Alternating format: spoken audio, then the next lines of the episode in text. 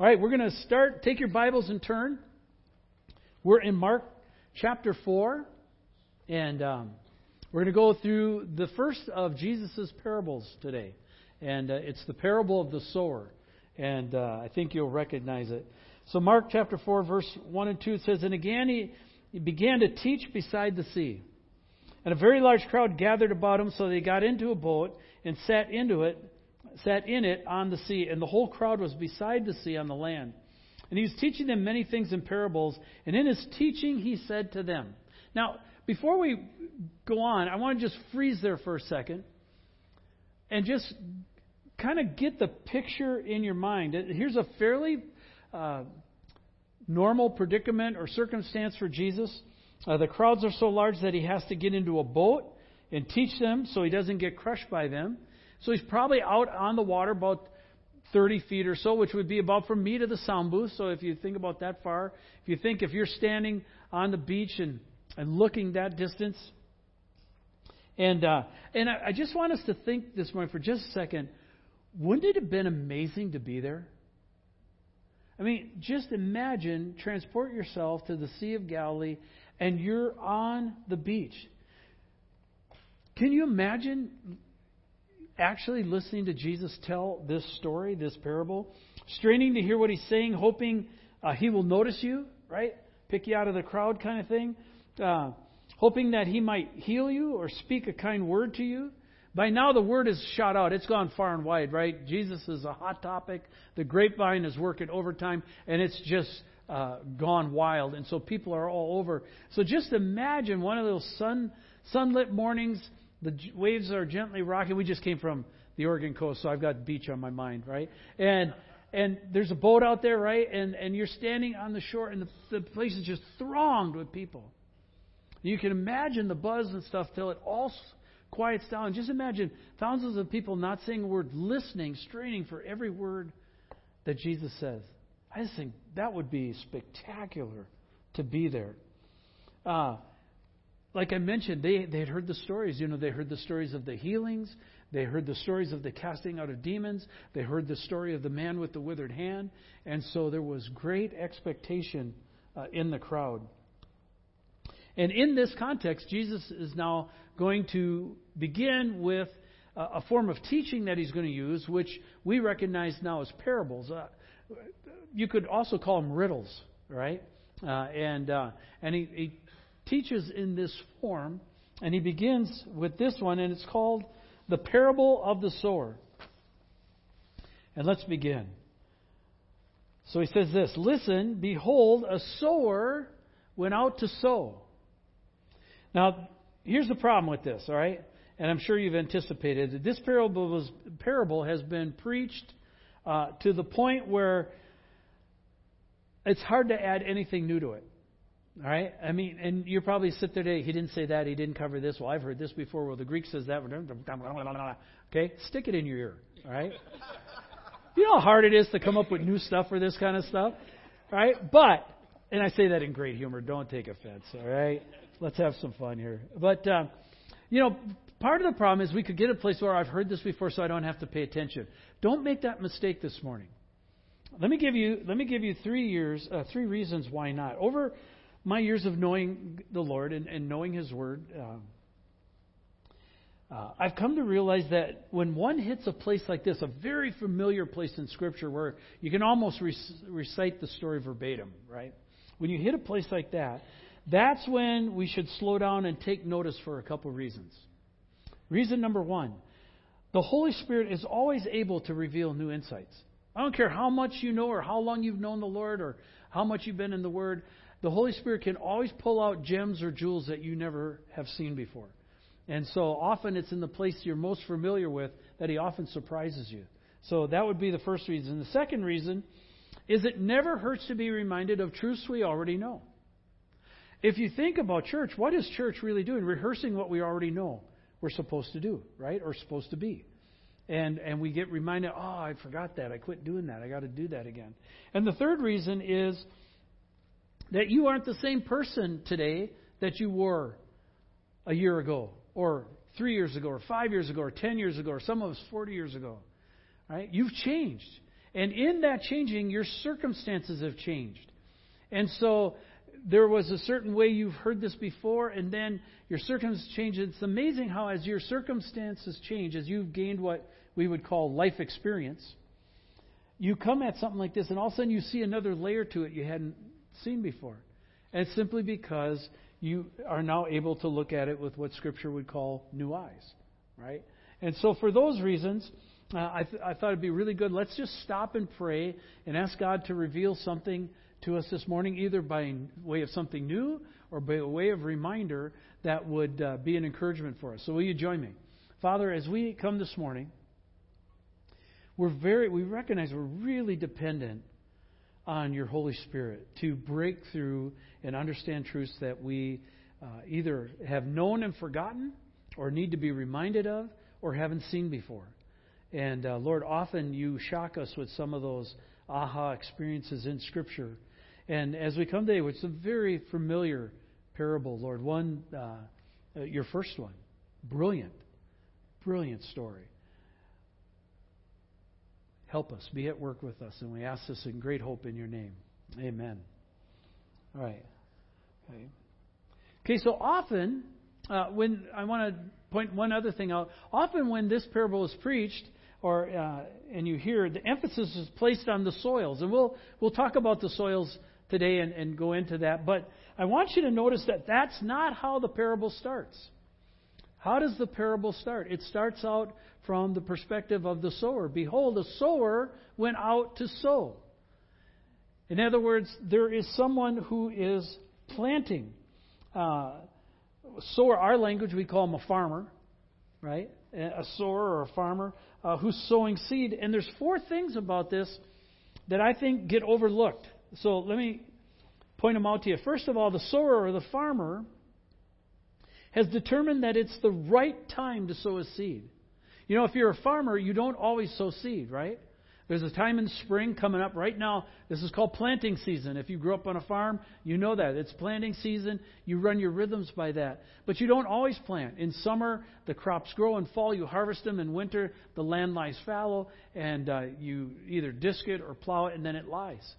And then you come back around to spring. So in other words, you don't always plant. And so in here, the sower has determined it's the right time to sow the seed. Second thing is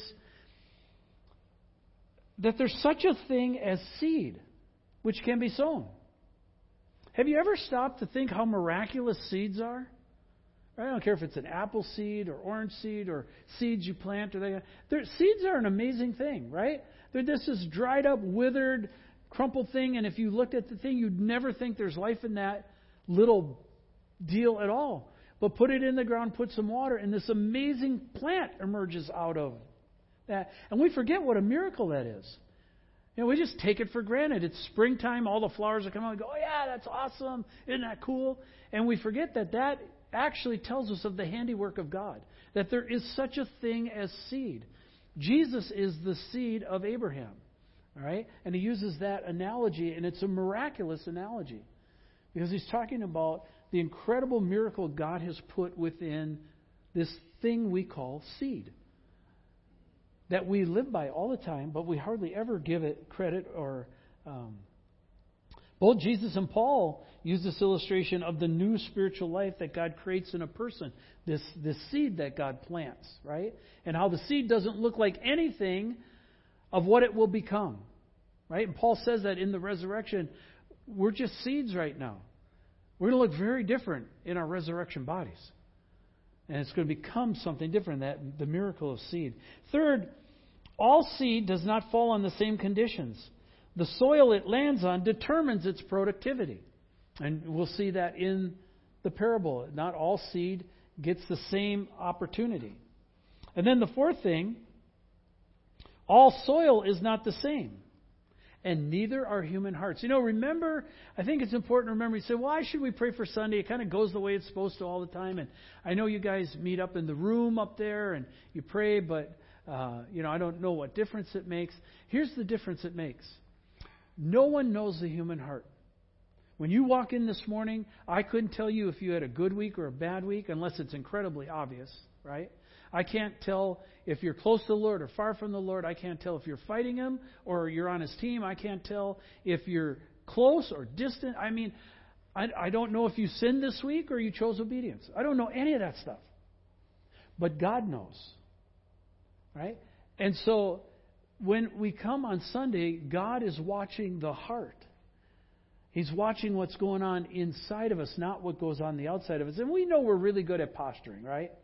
Hi, how are you? Fine. Right? We're really good at that as humans.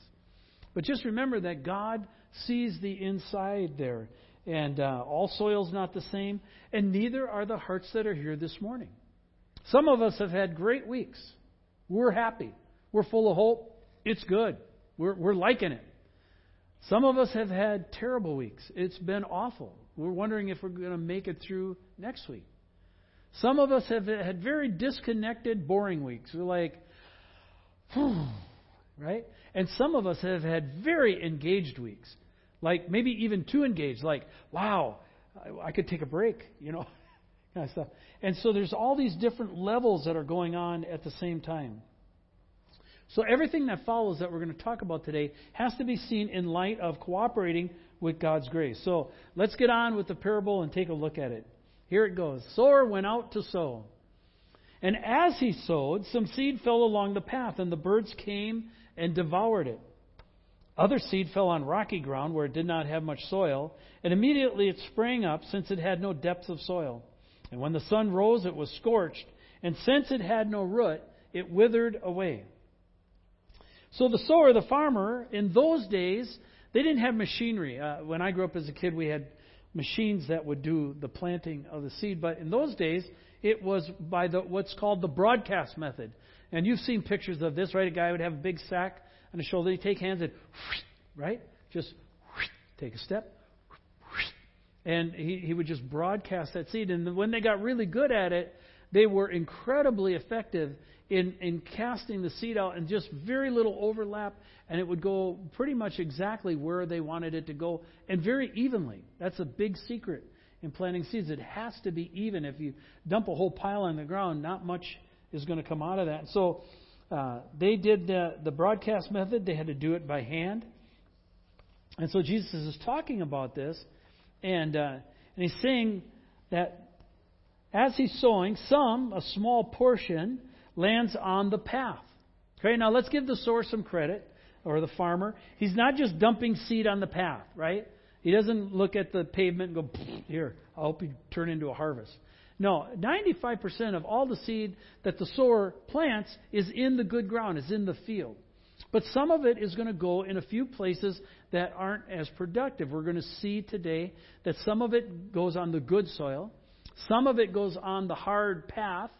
Some of it goes in the rocky soil. And some of it is going to go into the thorns and the weeds, uh, where it's going to have competition and it's not going to produce much. So the sower, though, is wise, and he knows how to get full coverage. And so there has to be a little overlap, which is where Jesus gets the illustration from. So some of the seed here falls on the path. It's right in plain sight. It's hard, impenetrable ground. There's no way for that seed to get into the soil there. And so the birds uh, see it, and they go, yippee, lunch, right? Because it's very obvious as the birds fly over. They can see it on the ground. They stop. You ever see birds do that? Boy, they stop and pick, pick, pick, pick, pick, pick, right? They just, they just go after that stuff. And so it's quickly uh, taken away. Other seed falls on the rocky ground. Usually, the rocky ground will run right alongside the, the field uh, on next to the good ground, or there will be a patch out in the middle of the field that is rocky, and uh, the good ground will be around it. Um, you've probably seen places like that. So if it rains, the seed can sprout quickly, but it doesn't have any real soil to nurture it, and so it withers just as fast. Then Jesus goes on to describe two more. Other seed fell among the thorns, and the thorns grew up, choked it, and it yielded no grain. And other seed fell into the good soil, and it produced grain, growing up and increasing and yielding thirty-fold, sixty-fold, and a hundredfold.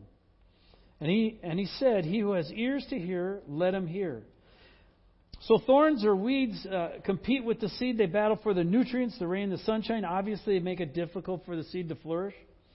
And then there's the good ground that it, that Jesus describes here. And Jesus uses this saying, and he who has ears to hear, let him hear. He's pointing out something that the meaning is not totally obvious. He's speaking in parables. You have to pay attention. You have to take and, and think it through with him.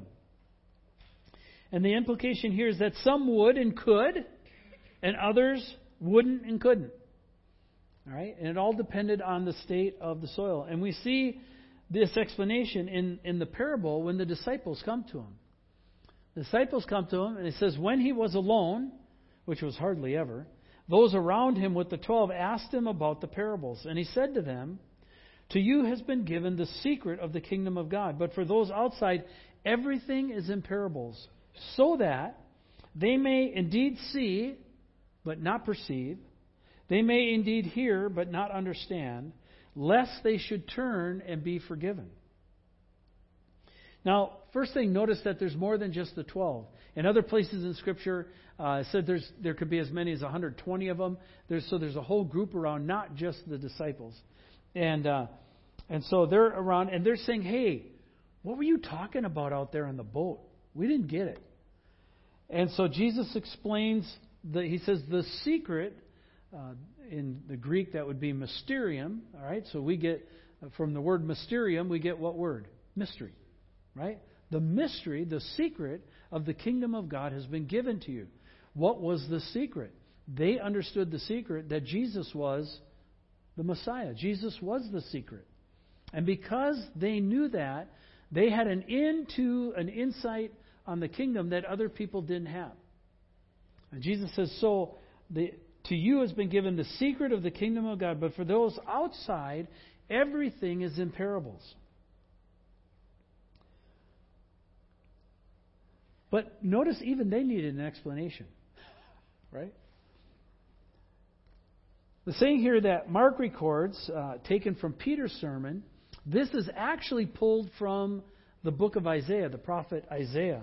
And let's look at Isaiah for a second because it's worded a little differently.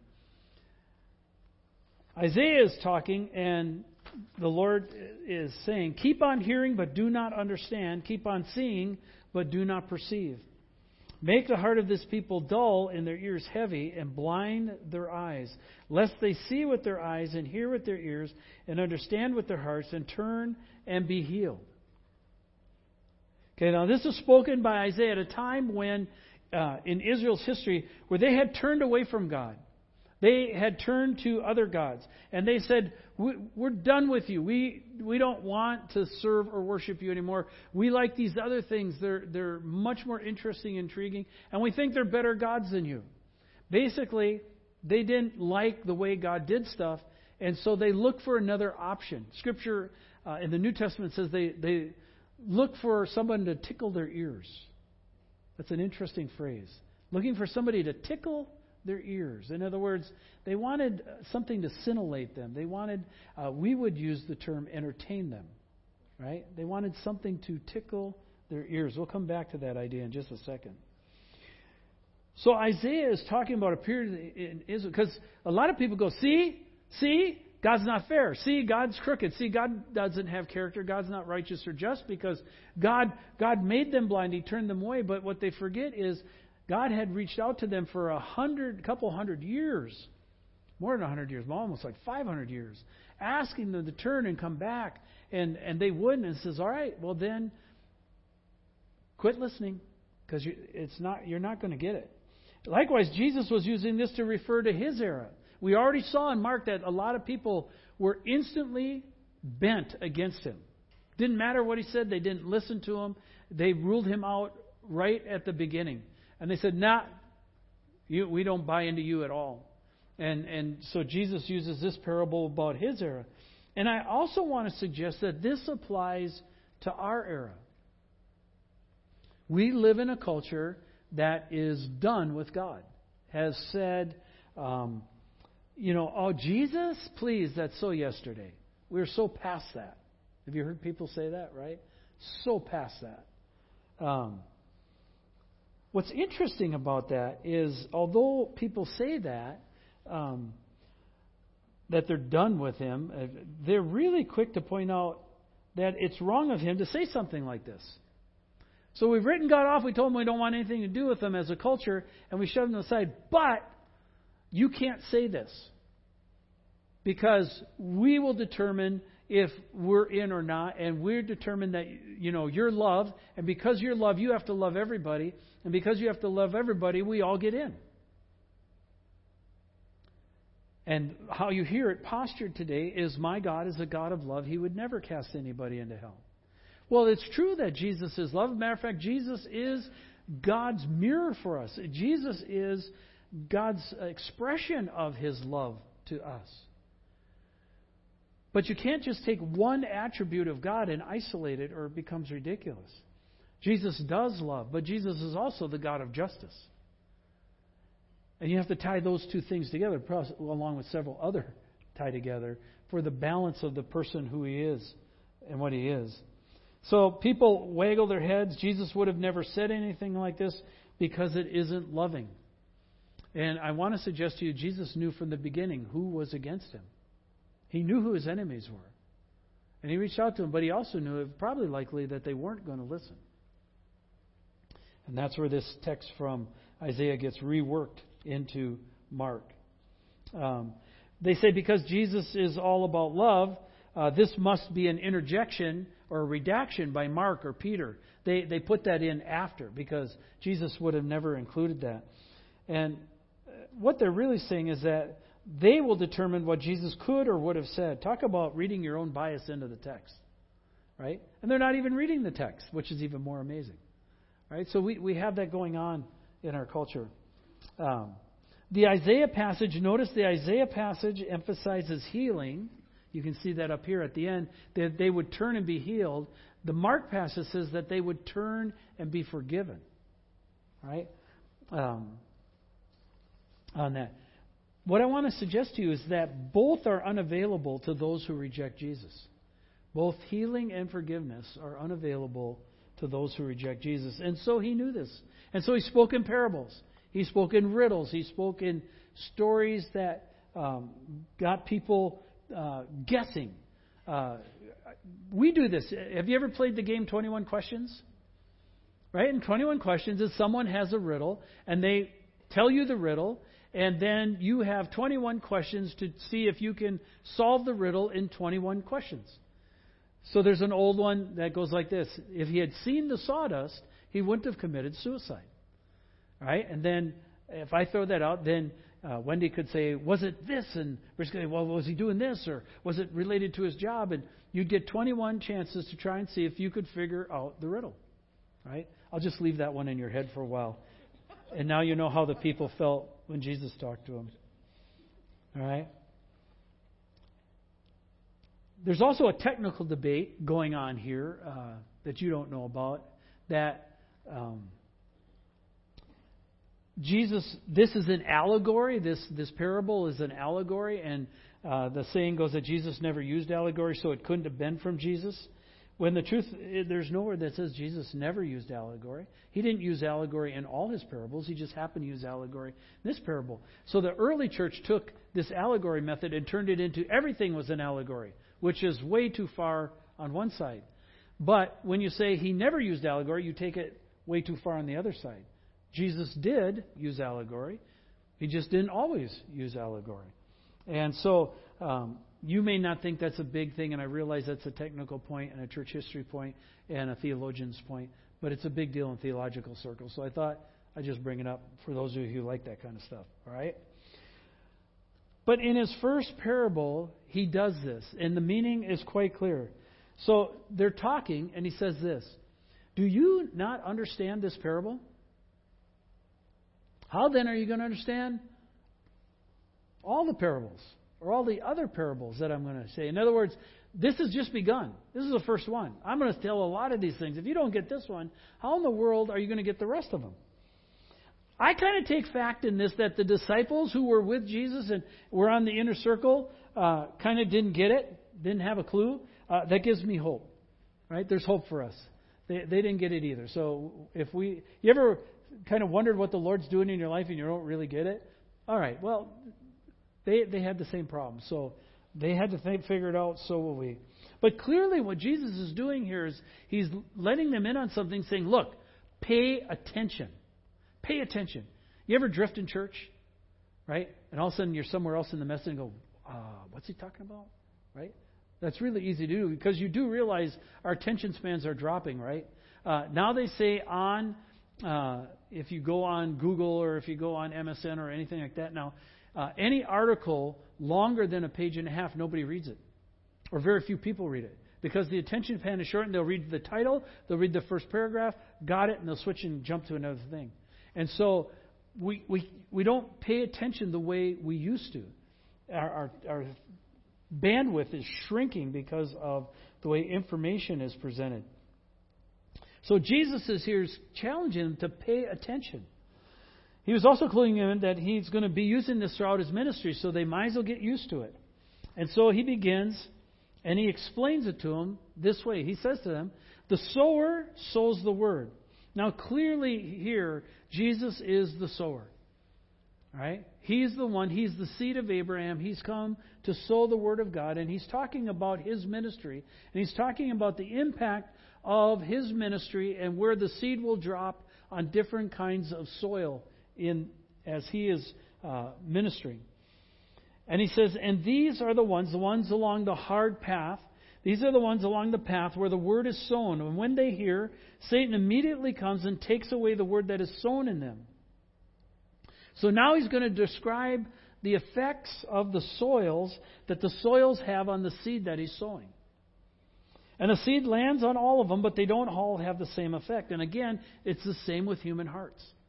God's word does not have the same impact or effect on every human heart. It differs. So the path is the ground that's impacted. It's, it's impenetrable. The seed lays on the top and is not able to go in the ground. And it's easy pickings for the birds because it's visible. You ever see, like, uh, if you go along uh, the Snohomish Trail or anything like that, and somebody throws seed on the ground, what do the birds do? Right? They just, they're going, hey, lunch. This is awesome. And so they just, it's gone before it really is there for any length of time. Jesus parallels to say, this is exactly what it's like when I speak a word into somebody's life, but it can't penetrate. And then Satan comes and steals it away before it ever gets a chance to even germinate. It's it's stolen before it begins. And Jesus says there's hearts like that. There are hearts that are hard, and they're, they're, they're rock solid, and my word really can't penetrate much into them. Next is the rocky ground. There's soil, but also a lot of rocks. So the seed is shallow, springs up quickly, then also withers because it doesn't have any root. So in heat or trouble, Jesus said here, tribulation or persecution, they they quickly fall away. Then he goes on, and then the other ones are sown among the thorns. There are those who hear the word. These are they are those, sorry, who hear the word, but the cares of the world, the deceitfulness of riches, and the desires for other things enter in and choke the word, and it proves unfruitful. But those that were sown on the good soil are the ones who hear the word, accept it, bear fruit thirty-fold, sixty-fold, and a hundredfold. In other words, a great harvest. So the third one is the thorns. The word is embedded in them, but Jesus says the cares of this world, the deceitfulness of riches, and the desire for other things choke it out, and it can't reach maturity. It doesn't produce anything. I was thinking about those three things that Jesus described here. Uh, the cares of this world. Any of you ever get burdened down with the cares of this world? The cares of your life? You ever get tangled up and wrapped in it and you can't see yourself out the other side? Uh, I would say that's pretty universal and happens more often than not. We call it what? Worry. Anybody ever worried in here? No? What an amazing church. That must be the church down the street. Right? They were. Now we worry, don't we? Right? The cares of this world can really pile up and actually uh, blind us to the things of the kingdom. How about the deceitfulness of, deceitfulness of riches? You know, Lord, if boy, if I won the lottery, the things I could do for you. Right? If you just made me rich, then I could really accomplish something. I think I think all of us can get locked in on that one. And then the third one, the desires for other things enter in. And I, I want to call this one entertainment.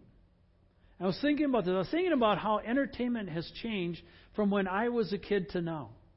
Uh, when I was a kid, Mom would throw us outside, and we had a stick or a bat or a ball, uh, or we'd invent something, and we were we had to play out all afternoon because, uh, for the simple reason, Mom wouldn't let us back in the house. Okay, and so we had to invent things, and she didn't care if we were bored. If we were bored, too bad. Get over it.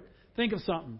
And so we'd invent games, and we'd invent, we'd build forts, and some of you are laughing because you recognize it, right? We'd build forts, and we'd do all kinds of crazy things uh, because we had to use our mind to get engaged, to entertain ourselves. That's very, very different than entertainment. We live in an entertainment culture. Matter of fact, if you think about it, almost everything around is designed to entertain us. Sports entertain us.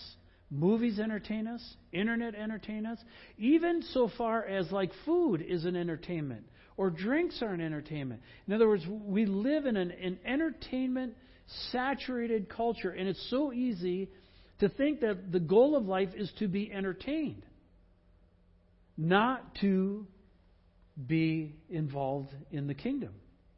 And the kingdom can quickly go away simply because we're too busy being entertained to notice anything about the kingdom.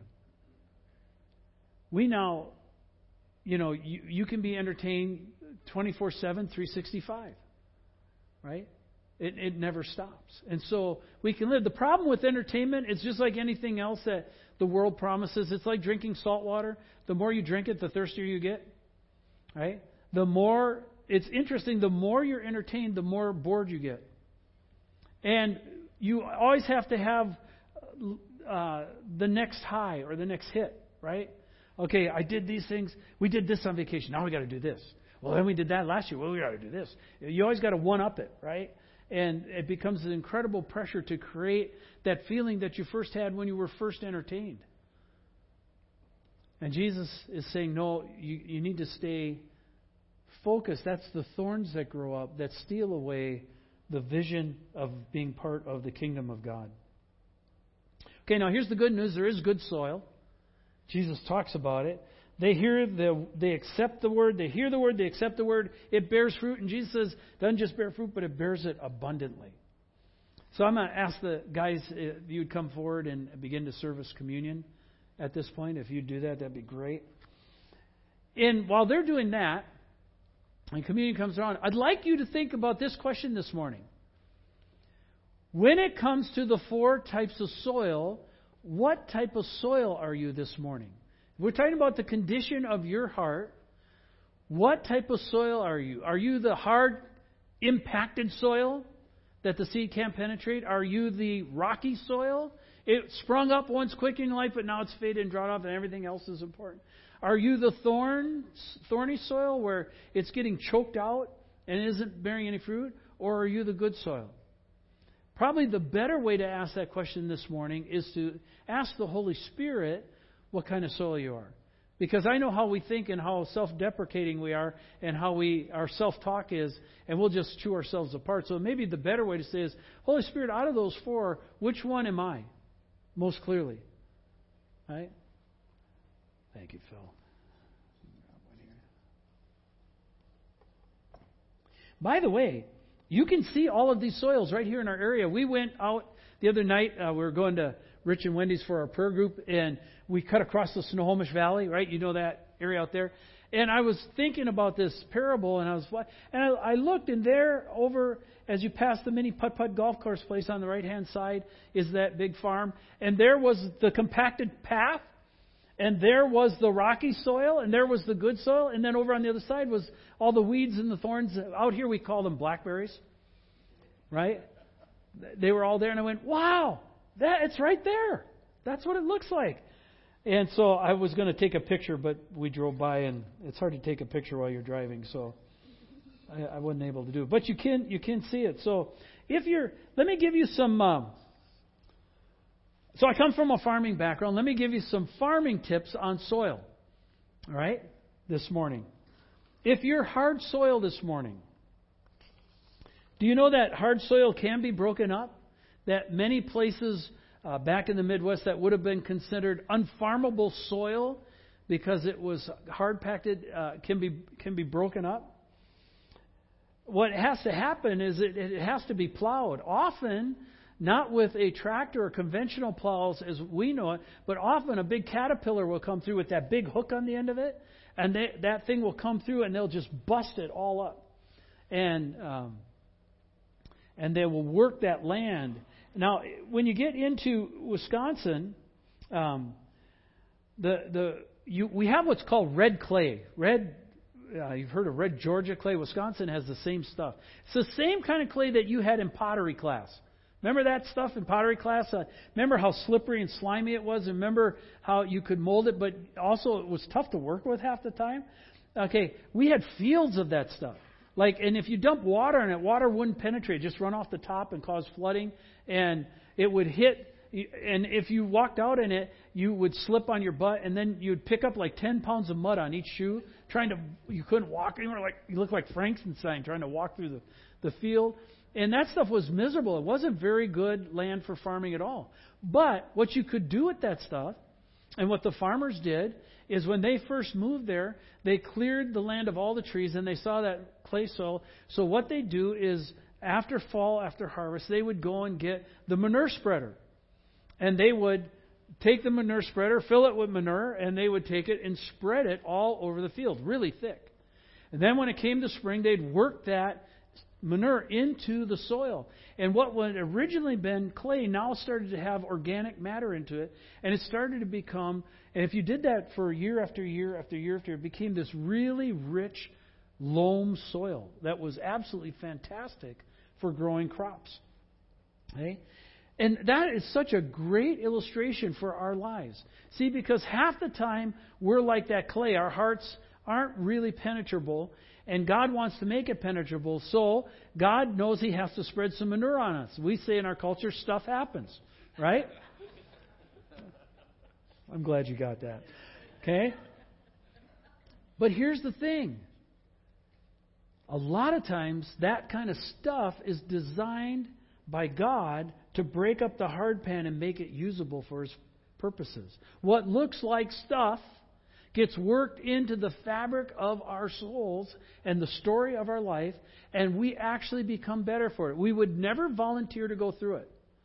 But once we're out on the other side of it, we can see the wisdom of God and realize, oh, that's what God was doing. Okay? And so sometimes you got to let a little manure happen in your life so that you can see the hand of God. Sometimes the only way we look up is when we're flat on our back. Some of us are really stubborn. Some of us are really obstinate. We will not listen to God. We will not let Him penetrate. He's talked to us over and over again in services. We've heard Him. Nope, not doing it. And then something bad happened. Bam! And we get wiped out. We've lost everything. And we're laying on our back going, I can't do this anymore. I quit. I give up. And that's when God plows in our heart and He begins to turn us into good soil. So it can be turned into good soil. Hard soil needs repentance. That's that hook, that plow from the caterpillar coming through and breaking it up. Needs repentance. The fallow ground has to be broken up by the Holy Spirit and allowed to do it. Uh, rocky soil. Uh, in the Midwest, we had a lot of patches of, or fields. We had sandy soil as well, um, and uh, with lots of rocks. And Uh, One of my most loathed jobs as a kid, the job I hated, was picking rocks. Anybody pick rocks in here? Several of us? Yeah. It is the most miserable job. It's almost always hot or raining, one of the two. It never can decide which one it wants to be. And usually how this went is there's an old guy on the tractor. He's got a water jug, and he's got the tractor in low gear going about one to two miles an hour. Right? And then there's like four or five kids, and we're on either side of the wagon, and we have to pick up rocks and put them on the wagon because the wagon's going to haul the rocks to a pile or to a fence. You see this in, for example, if you've been to New England, you, or you've seen pictures of, right, those rock wall fences that they built, and you think, oh, those are so cool. No, they're not. No, they're not.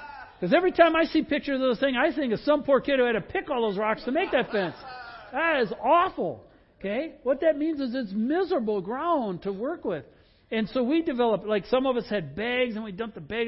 Other ones would use pitchfork and just fling the rocks. I mean, we tried to come up with anything that would make that job easier than what it was. And what made it so miserable is the rule in the field was anything larger than the size of a potato had to go on the wagon. And just know the old guys were watching. All right? So if you let one by, hey, hey, hey, hey, hey, do your job, get that rock, right? Now, here's what made it worse. If that wasn't bad enough, here's what made it worse. In the Midwest, you have winter. It freezes forty below. The frost line goes three to four feet in the ground. Spring comes. The frost comes up through the ground. When the frost comes up through the ground, guess what comes with it? Rocks. So all the rocks you picked last year don't mean anything. Because when you walk out that year after the frost, guess what's back in the field? Rocks. You have to do it again. Have you ever had rocks in your spiritual life and you clean that up and next year comes by and you got more rocks? You're like, I did that. I cooperated with you. Where are these other rocks coming from? Oh my gosh. Am I going to be doing this the rest of my life? And you realize you and the Lord are settling in on a dialogue here. This isn't going away. You're going to go through layers of this. And you're going to get better at it. But you're going to be picking the rocks out of the soil because there's a lot of them. That's what the Bible calls sin. We have a lot of rocks in our soil. And God wants to get rid of them. So it's rocky soil. That frost. All right, the third soil. So you have the rocky soil. And then the third would be the thorns. Thorns in the Midwest were called bull thistles. Okay? We have bull thistles out here, but not like there. Out here they kind of get like this big and they're, you know, little thistle things. But in the Midwest they get big. And so if you let them go, they would take over an entire field. And bull thistles would get, they could get five to six feet high and they get like four feet wide. And they grow not just one, but they grow like twenty of them. And so uh, they were miserable because every time you whacked them, they'd stick you, right? They're the Midwest version of a cactus. And uh, and so those things were terrible. And like I said, if left alone, they would take over a field. They would choke out the crop. And so there were two ways that we normally did this. First, you'd always plow the ground hoping you buried them, which never worked. But when you planted the oats or the wheat, there's just enough room between the rows that you can walk down the rows without damaging the wheat. So you'd walk down the rows and you'd have a really thick pair of gloves and you'd go along and you'd see a small bull thistle. You grab it by the bottom of the row and you pull it out. Fairly easy to do. Problem is that takes a long time on a forty acre field. Have you ever walked a forty acre field doing that? Okay. Here's your job today, son. Oh, whoopee. This is exciting. Bull thistles. Okay? Now, the other way you could do it is you just leave them grow. And usually, sometimes they would grow in patches, so you could see where they were because there'd be all this yellow oats or wheat, and then there'd be this big patch of green, and you go, yeah. So what we do then is the combine would come through, take a swat out, and it would get really close to where that patch of bull thistles is. And one of the things you did not want to do at any expense was to have the combine combine the bull thistles. Because if all that seed went into the oats in the bin, when they planted it next year, all you'd have is bull thistles. The crop would be worthless. So you had to miss that where they were. So they'd get really close to it. And then as kids, we'd go in with machetes and shovels, and we'd chop that stuff down, throw it. We had a... a wagon uh, that we pulled behind the tractor, and we throw all that stuff in there, and then the, the combine could come through and get the rest of it. Jesus is talking about how that kind of weed, that kind of thistle, that kind of thorn can choke out the crop.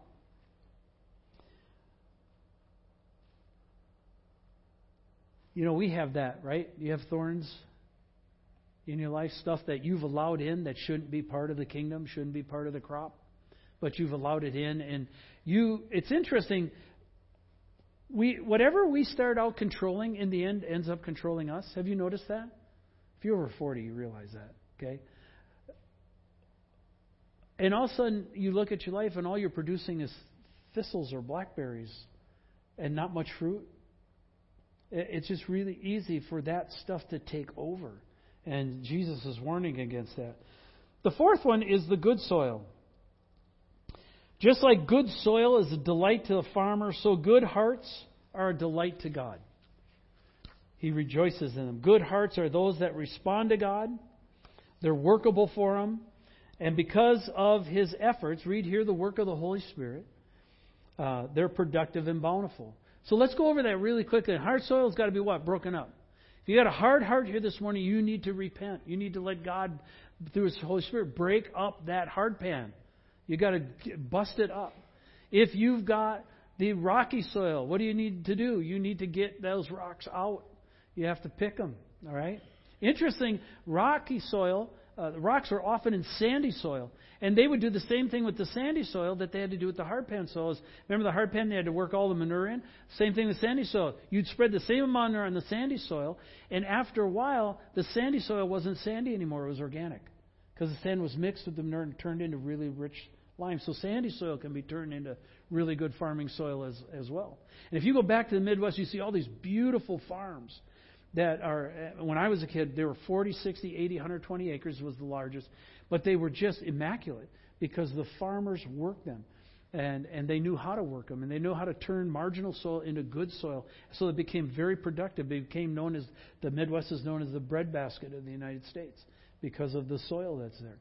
And so if you have sandy soil, it can be turned into good soil. If you have thorny soil, the thorns got to be pulled out. Uh, often thorns are, are attitudes.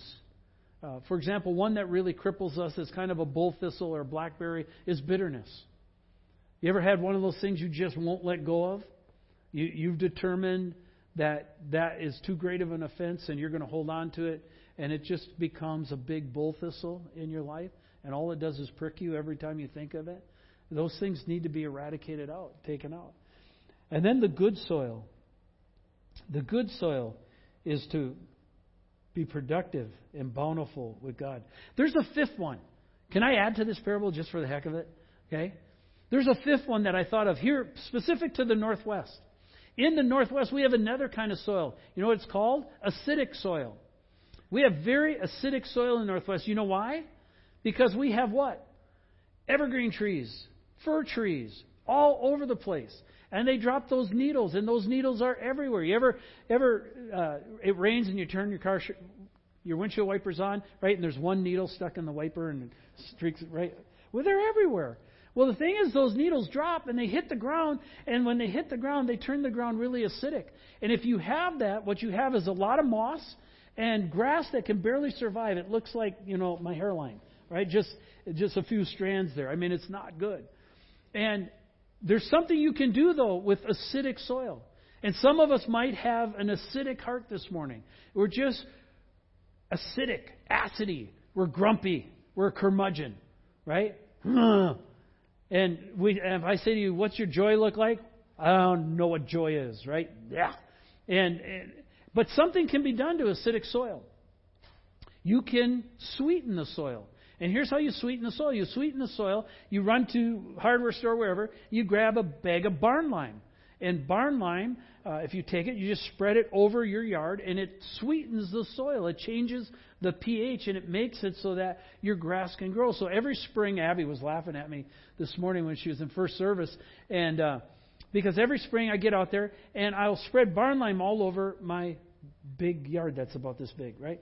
And so it looks like I have a white, like I painted the grass white. And my neighbors look at me like, what is wrong with him? What's he doing? But that I know, I usually spread it right before it rains, and I get it spread on there, and then it will rain, and that neutralizes the soil, and the pH changes, and guess what? I have beautiful green grass. Just, my neighbors go, how do you do that? I said, barn lime. Barn what? They're city people. They don't know what barn lime is. But it sweetens the soil, you know. Sometimes we need God to sweeten the pH. It's not we're even sinning. We're just curmudgeonly.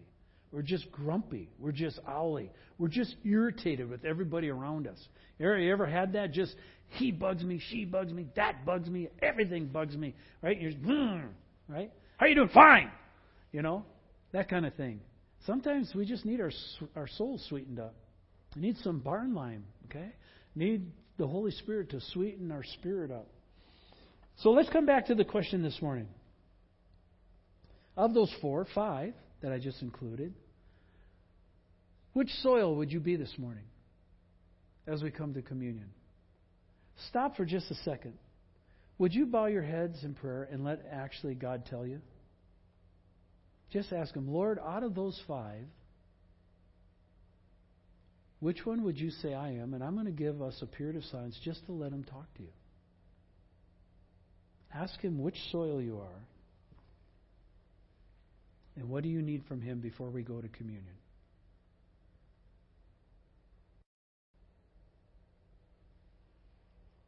Father, as we bow before You and look, we know that You can see our heart. We recognize that You were talking to the disciples about how to have a right heart. And You used the illustration of soils to get the picture across to them.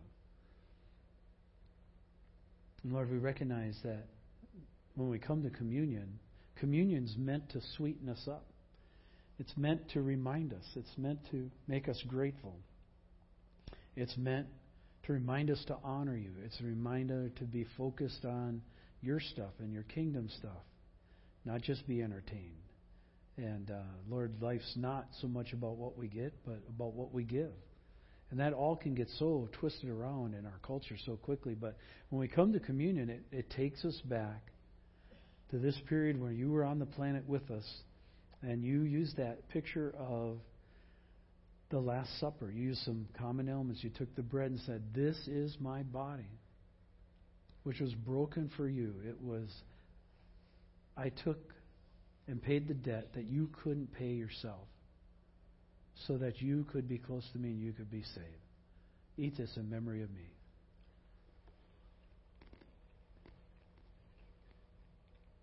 Then the cup is a symbol of the blood that covers that sin, but it's also a symbol of wine. And Jesus said, "I will not drink this again until I come back." And so every time we do communion, we're reminded that it's worth taking care of the soil of our heart because He's coming back. He will come back for us. He's coming back to get us.